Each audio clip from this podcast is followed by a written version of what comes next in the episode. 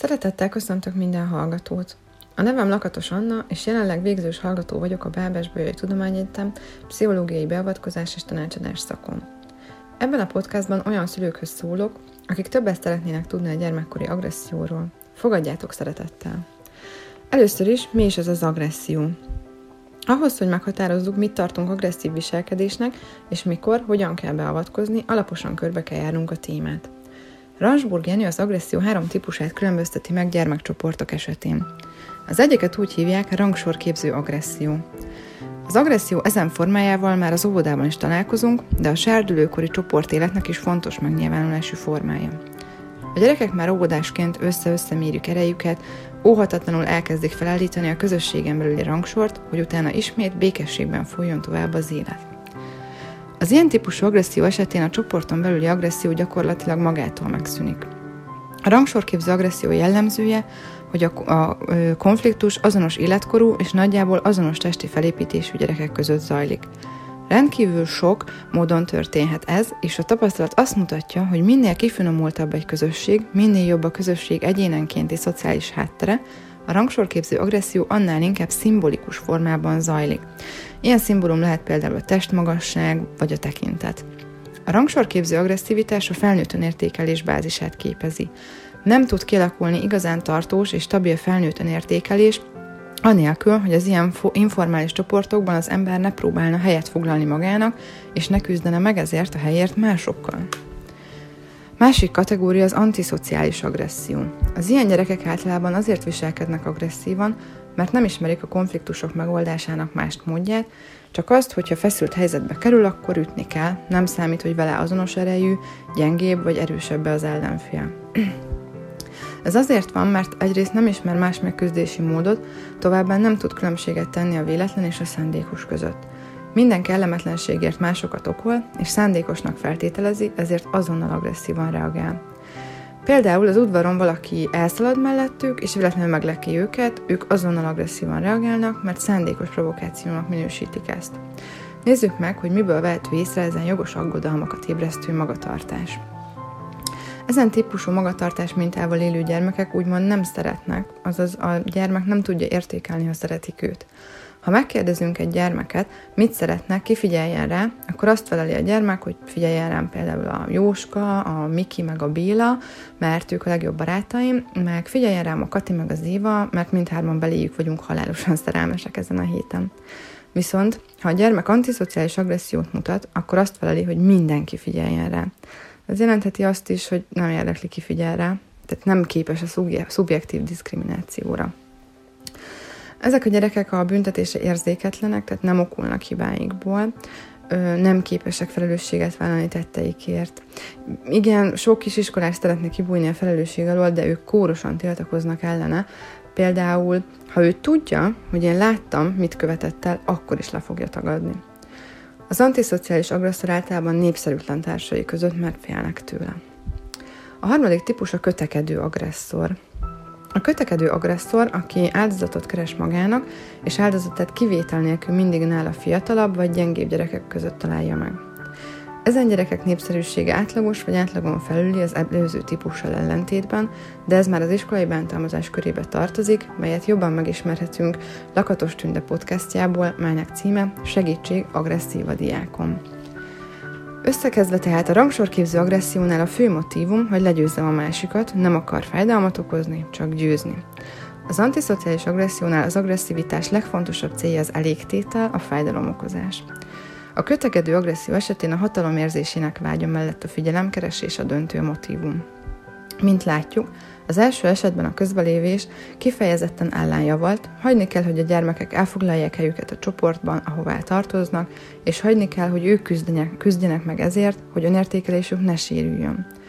Antiszociális agresszor esetén mindenképp közbe kell lépni, és minél előbb, annál jobb, minél fiatalabb a gyermek, annál jobb az esély a karaktermódosításra. A kötekedő agresszor leginkább az iskolában jelenik meg, szülőként viszont fontos, hogy mit visz otthonról a gyermek. Most, hogy látjuk az agressziót körvonalazódni, nézzük meg, mit tehetünk megelőzés érdekében. Roppant fontos a példamutatás, hiszen a gyermek innen tanulja a konfliktusok megoldását. A következetesség, hogy a szabályokat elsajátíthassa, Legyünk érzékenyek a gyermek viselkedésére, leginkább viselkedés változásaira, és mindig empátiával forduljunk feléjük. Erősítsük a gyermek önbizalmát dicséretekkel. Ez védőfaktorként szolgálhat az ellen, hogy agresszor, agresszorrá váljon közösségében, esetleg áldozatában szerepében tűnjön fel. A sport és a zene segíti a kiteljesedést és a személyiségfejlődést. Érdeklődjünk a gyermek iránt, hallgassuk meg, mit mesél az oviról, suliról, melyik kis barátja mit mesélt neki, mit játszottak. Nem szabad hibáztatni történtekért, mint például, ha elesik és elszakad a nadrágja vagy a ruhácskája. Korlátozzuk az agresszív műsorokat, játékokat, hívjuk fel figyelmüket az értékesebb tartalmakra, irányítsuk figyelmét. Próbáljunk én közlésekkel kommunikálni, azaz ahelyett, hogy nagyon idegesítő vagy, mondjuk azt, hogy az, amit csinálsz, zavar engem, kérlek, hadd fejezzem be ezt most, és utána játszunk együtt valamit. Addig készítsd elő, mit szeretnél játszani. Az agresszió kezelésében érdekes téma a büntetés. A pszichológia történetében volt egy időszak, melyben azt gondolták, hogy az agresszió a felgyülemlett feszültség kirobbanása, és ezért időnként ki kell engedni a gőzt, ezért úgy gondolták, hogy az agresszív gyerekeknek jót tesz, ha agresszív számítógépes játékokban adja ki ezt, vagy hagyják kiabálni, püfölni valamit, de bebizonyították, hogy ha a környezeti jóvá hagyja, sőt jutalmazza ezt az agresszív viselkedést, az általában fokozza a későbbi agresszív megnyilvánulásokat. A másik fajta jutalmazási mód az, amikor a gyermek rájön, hogy ha ereget balhézik, megkapja, amit szeretne. Ha veszekszik, tör, zúz, vagy ha önmaga felé fordítja az agressziót, és például falba veri a fejét, végül úgyis ő győz, így egyre gyakrabban alkalmazza ezt a módszert. Ahogy az agresszív viselkedés támogatása, úgy a büntetésre is csak látszólagos jó döntés. A kutatásokból kiderül, hogy az agresszív viselkedésért enyhén büntetett gyerek még agresszívabb lesz, mint előtte, mert a büntetés nem kelt benne komoly félelmet, viszont fokozza a frusztráltságát, dühössé teszi.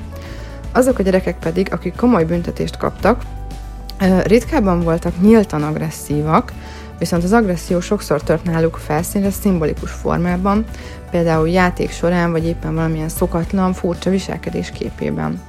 Godinó szerint a szülő önuralma a legjobb garancia a gyermek önuralmára. Ha a gyerek rendszeresen azt látja, hogy a számára fontos felnőttek higgadtan kezelik a nehézségeket, nem esnek kétségbe, nem lesznek dühösek, akkor ők maguk is hasonlóan fognak viselkedni kritikus helyzetekben. Ez is azt bizonyítja, hogy a szülői minta nagyon fontos.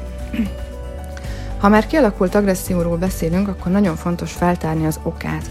Ez lehet akár egy kis testvér születése, új óvónéni érkezése, vagy épp a családban lapangó negatív érzelmek tünete is. Az én közlés ilyenkor is hatásosan működik. Például, ha megüti testvérét.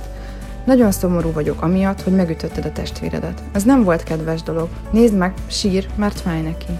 Én sosem ütöttelek meg, mert szeretlek, és nem akarom, hogy fájjon neked. Minden esetben meg kell kérdezni, hogy miért tette, amit tett.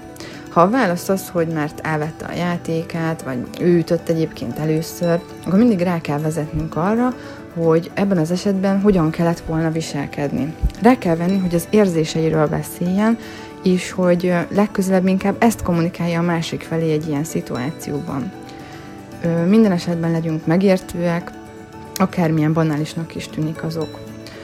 Vannak olyan helyzetek, amikor ki kell emelni a gyermeket az adott szituációból, például egy játszótéren, amikor azt látjuk, hogy a gyerek megüt egy másikat, oda kell menni, le kell a gyermekhez ülni és beszélni vele. Meg kell értenie, hogy amit tesz, az rossz, és azt is, hogy miért rossz. Ha ellenkezik, kiabál, el akar rohanni, akkor egyszerűen megfogjuk a kezét gyengéden, de határozottan, elvisszük egy nyugodt helyre, leültetjük, megvárjuk, hogy lenyugodjon. Az ingerszegény környezet lehetőséget teremt a beszélgetésre is. Amennyiben nem boldogulunk, bátran kérjünk tanácsot szakembertől, akár pedagógustól, iskola vagy óvodapszichológustól. Köszönöm, hogy meghallgattak. A podcast következő része meghallgatható Lakatos Tünde csatornáján Segítség agresszív a diákom címmel.